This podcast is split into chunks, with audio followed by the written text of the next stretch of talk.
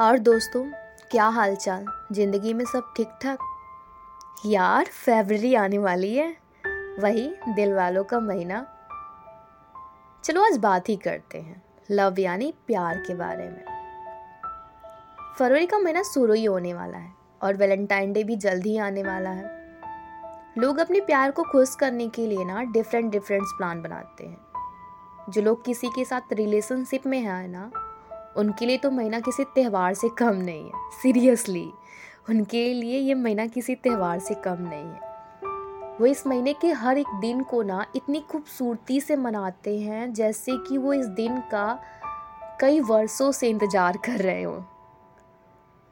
लेकिन हम जैसे लोगों के लिए, जो अभी भी सिंगल हैं, उनके लिए तो जनवरी, फरवरी साल का हर महीना ही एक जैसा लगता है। जो लोग सिंगल हैं ना उनका भी फ़ायदा है और जो मिंगल है, उनका भी फ़ायदा है। यदि तुम एक कॉपी और पेन लेकर नोट बनाना लगोगे ना तो एक कॉपी भर जाएगी सीरियसली इन फ़ायदों के ऊपर यदि तुम एक कॉपी बनाओगे ना तो पूरी की पूरी कॉपी ही भर जाएगी। देखो, जो मिंगल है ना, वो अपनी शादीशुदा ज़िंदगी को पहले ही एक्सपीरियंस कर लेते हैं। अपनी शादी से पहले ही अब मेरी इस लाइन के मीन को तुम किस हद तक ले जाते हो, ये तुम्हारी सोच पर निर्भर करता है। मैं ये बातें ऐसे ही नहीं बोल रही। दरअसल मेरा एक फ्रेंड है।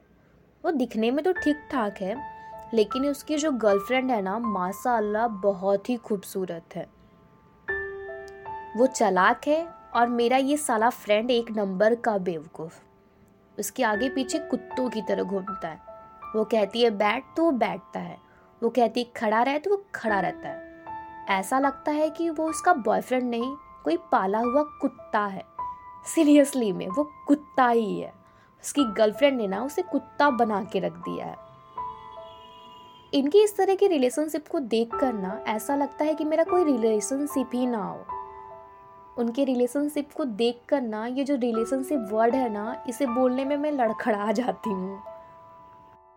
देखो, मेरा मानना है ना, किसी भी रिलेशनशिप में ना पार्टनर की रिस्पेक्ट सबसे ज़्यादा इंपॉर्टेंट है। आपके बीच अंडरस्टैंडिंग कितनी है, ये सबसे ज़्यादा इंपॉर्टेंट है। ना कि आपका पार्टनर कितना हैंडसम है, या ब्यूटीफुल है, या कितना रिच है, ये सब मायने नहीं रखता। ये सब एक मिच्योर रिलेशनशिप की निशानी नहीं है। लेकिन क्या करें, आजकल के जो लड़के और लड़कियाँ हैं ना, इन्हीं सब चीज़ों के पीछे भागते हैं।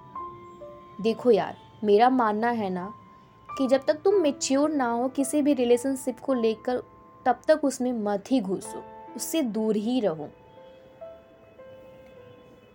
मेरे उस कुत्ते दोस्त की तरह तो बिल्कुल ही मत बनो, जो अपनी खूबसूरत गर्लफ्रेंड के आगे पीछे कुत्तों की तरह घूमता है, जो उसकी खूबसूरती पर फिदा है।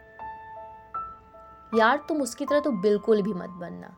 जब वो ये एपिसोड सुनेगा ना तो वो समझ जाएगा कि मैं उसके ही बारे में बात कर रही हूँ। यार पार्टनर ऐसे नहीं होते। पार्टनर तो ऐसे होते हैं जो आपकी जीत में, जो आपकी हर मुसीबत में, जो आपकी हर सुख दुख में आपके साथ खड़े होते हैं। आपको आपसे ज़्यादा समझते हैं। तो जिस दिन आपको ऐसा कोई पार्टनर मिल जाए ना, यार, उसी दिन ही अपना प्रपोज डे मना डालो। यानी उसी दिन उसे अपने दिल की बात कह डालो।